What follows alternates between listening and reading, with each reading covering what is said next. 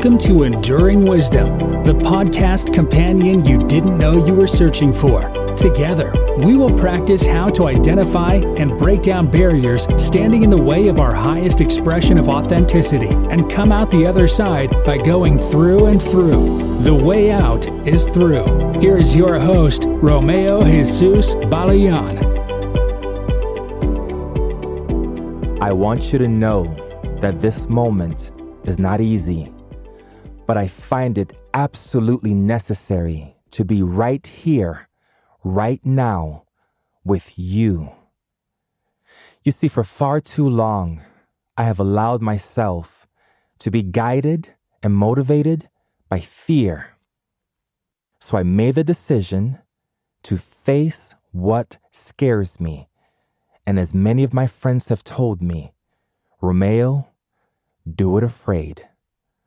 So I stand here with you in the pit of my fear.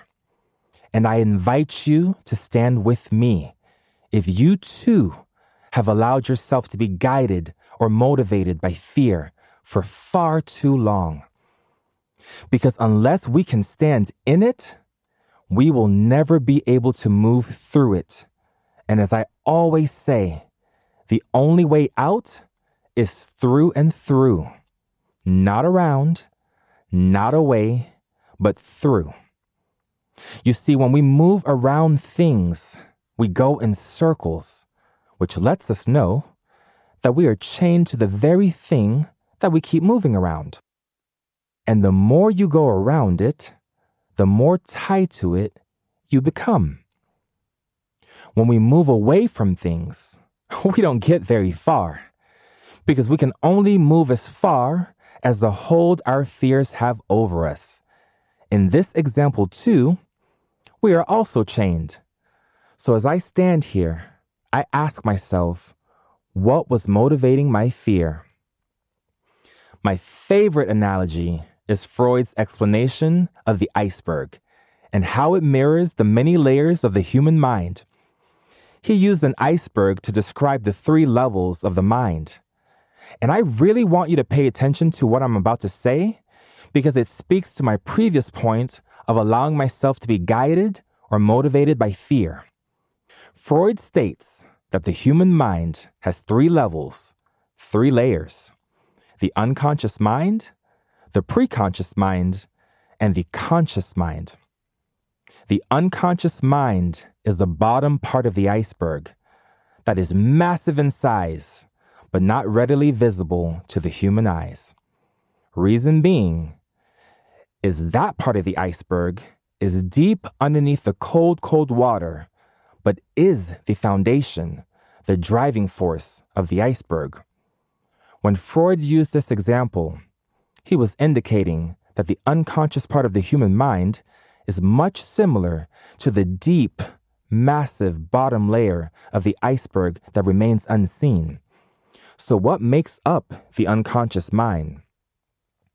From my professional experience as a social worker and intern therapist, I have come to assess that many of the human traumas, unfavorable experiences, events, memories, fears, insecurities, and crippling attachments are tossed into the back of the mind, the unconscious all the experiences that we did not have the emotional intelligence or maturity at the time to work through were often tossed in the unconscious, undealt with, unprocessed part of the mind. But yet, these experiences still lingered, moving with us from each new encounter to new encounter. Do you remember earlier when I said, when we move away from something, we can only move as far as the hold that it has over us. The unconscious mind is no different. It is what drives us, motivates our behavior, feeds our fears, insecurities, and not so new thoughts that race through our minds sometimes all hours of the day. All that gunk at the bottom of the iceberg, your unconscious mind, is responsible for 80% of what you say, do, and feel right now. I want you to think about that. It makes you wonder Are you in control or are you being controlled by your unconscious mind? Freud goes on to mention the middle layer of the iceberg that rests just below the surface of the water. He called it the preconscious. This is the part of the mind that has thoughts, feelings, information that the person may not be immediately aware of, but which can easily be brought to the surface if needed. The surface is the tip of the iceberg, the conscious mind, awareness. An example of the preconscious is your mother or father's birthday. You don't walk around thinking about their birth date every second of the day, but it rests somewhere in the preconscious mind. If someone was to ask you your mother or father's birthday, you would be quickly able to access that information to provide it to them because the information is there and you know it. It just doesn't happen to be in your conscious mind at all times. We can relate this to fear. I didn't know I was afraid, or maybe I didn't want to know I was afraid, until someone asked me, and I was quickly able to pull up the feeling into my consciousness. But the why behind my fear and what was motivating my fear still rested in the unconscious part of my mind. You should know that the preconscious mind only accounts for 10% of what motivates you. The driving force is still the 80% found in the unconscious part of the mind, which is why I'm a huge advocate for talk therapy. What doesn't crack the surface and isn't brought into consciousness can never be addressed. And if you don't deal with your issues, your fears, insecurities, past traumas, and emotionally debilitating experiences, eventually these things will deal with you, demanding your attention by manifesting themselves in unimaginable ways, but at your expense. And my love, you can't afford that. It's just too expensive, and you definitely deserve better.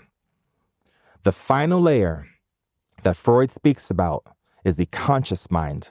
The conscious mind, like the preconscious, only accounts for 10% of what motivates you. The conscious mind is the part of the mind that is responsible for managing everything in your active and daily awareness waking up, brushing your teeth, taking a shower, and checking social media before you put on your clothes. Don't worry, I'm pretty guilty of that too. But in all seriousness, this part of the mind facilitates the routine, demands, and expectations within our daily functioning. So if you truly break down everything I have offered to you thus far, one could easily argue that 80% of what we do are automatic reactions and coping mechanisms to the unconscious part of our mind that we have not yet learned how to power through. You see, my fear was motivated by a deep and long standing unconscious belief system that I kept going around, moving away from, but never standing in, facing head on, and moving through. But moving through it is exactly what I intend to show you in the next episode, in hopes that I can invite you forward to stand in whatever fears hold you hostage so that the authentic you begins to shine through all that bottom layer unconscious stuff that has rendered you frozen mentally, emotionally, and spiritually. My enduring wisdom family, always remember the only way out is through and through. Namaste. Thank you for listening to the Enduring Wisdom Podcast. We hope you end each episode one step closer to your authentic self. This world needs you, the authentic you.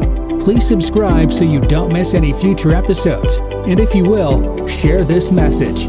For more enduring wisdom, visit facebook.com slash enduring wisdom, on Twitter at enduring wisdom underscore, and Instagram at enduring wisdom underscore.